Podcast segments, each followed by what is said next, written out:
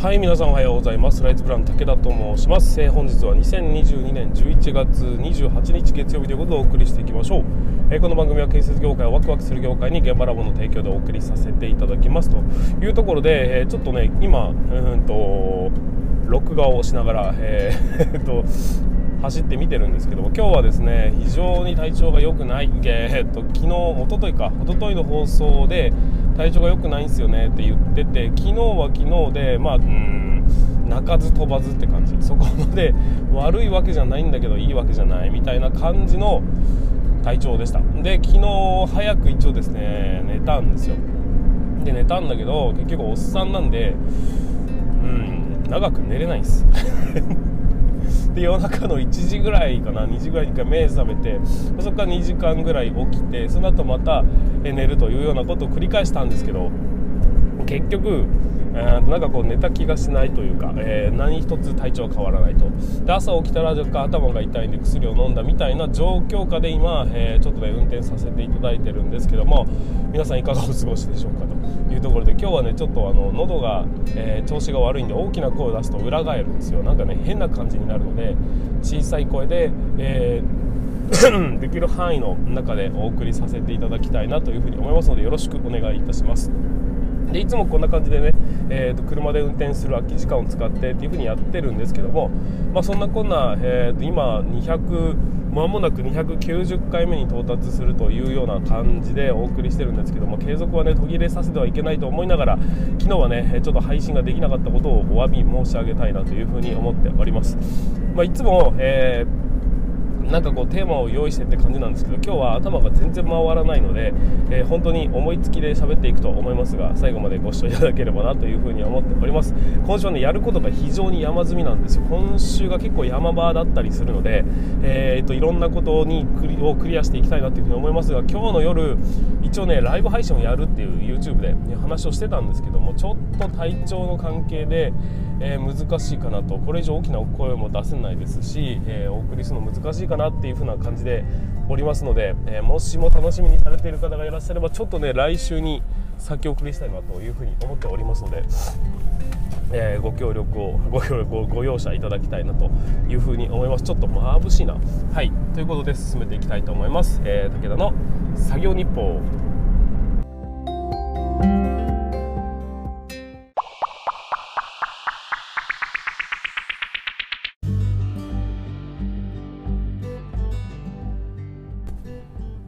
はいということで改めまして皆さんこんばんは。こんばんはじゃなかった。おはようございます、えー、ライツプラン武田と申します、えー、建設業を持ち上げて楽しい仕事にするために YouTube チャンネル建設業を持ち上げる TV を運営したり現場ラボというサイトでは若手の育成働き方改革のサポートをしたりしております、えー、この番組では建設業界のさまざまな話題や部下育成の話働き方改革の取り組み、え仕事力を上げる考え方などなどえー、車で運転する空き時間を使ってお送りさせていただいておりますので多少の雑音につきましてはご容赦いただきたいというふうに思います。ということで今日はちょっとですね、えーと、喉の調子が悪いのと体調があまりよろしくないのを踏まえてちょっと声低めそして声小さめでお送りさせていただきたいと思いますのでなんとか頑張って拾っていただければなというふうに思います。ということで本日の本題は何かと言いますと,、えー、と昔話。うん自分の経験談というものとえー、相手へのアドバイスは全く違う話ですからねというところでお話をさせていただければなというふうに思っておりますので、えー、よろしくお願いいたします。えーと、話し始める前に少しだけお知らせを挟みますが、えーと、今現在2023年4月からスタートもしくは6月からスタートの、え第1期第2期ですね、えー、新人スキルアップ研修ということで、えーと、CM を CM を、うんプロモーションを、えー、PR をさせていただいております、えーと、今ね15人15人のトータル30人の定員の半分ぐらいまでは来たんですけども、えー、まだまだ空きがございますので、え、もしも検討中の方がいらっしゃれば、え完全先着順ということになりますので、えお早めにお問い合わせいただければなというふに思っております、えオンラインを使って現場を教えるというあまりね、え他ではできないようなことをやらせていただいておりますので、まあ、上は大事机上の学びって大事だよっていうところも踏まえて、えご検討中の方はぜひお待ちしておりますと。いうところで、え本日も本題に進めていきましょう。えーと、俺の昔俺の昔話ってよくしませんか？その、うん、先輩方は特に俺の頃はこうだったとかね、えー、俺がお前らぐらいの時はああだったとかね、えー、そういうようなまあ自慢話にも似たような経験談のお話ってすることがあるんじゃないかなっていうふに思うんです。まあそうだな。相手の受け取り方にもよりますが邪魔くさいなって思われる可能性もあるんですよ。でもしかしたらそういう話が好きでね、えー、聞いてる人だって当然いるとは思うんですがだけどやっぱね自慢話ほど退屈なものはなくて、えーと、俺の時はこうだ例えばね、えー、俺はもう3年生になったら現場のね所長をやらされてたんだと。もう全然できなかったけどなんとかなったもんなんだみたいなことを言われた時に相手はどう感じるのかっていうところを想像していくと結局ね、えー、とだから俺の方がレベルが低いんだろってだって言いたいんだろみたいな感じに捉えてしまうわけですよ。だから自分のね経験談として良かれと思ってお話ししてるかもしれないがでも相手にとってみるとそんなことをノーセンキューな状態なんだよっていうことをちょっとねまずは理解していただきたいと思うんですよ。でちょっと似たようなお話でそうではなくて、えー、もしもですよ。もしも自分がその後輩の立場に立った時にどういう決断をするのかっていう話を後輩にするとしますよね。それって、えー、と前の話は自分が実際に経験したのか、まあ、そこから時間が経ってるからいろいろ着色されてる気もしますが でもその後輩に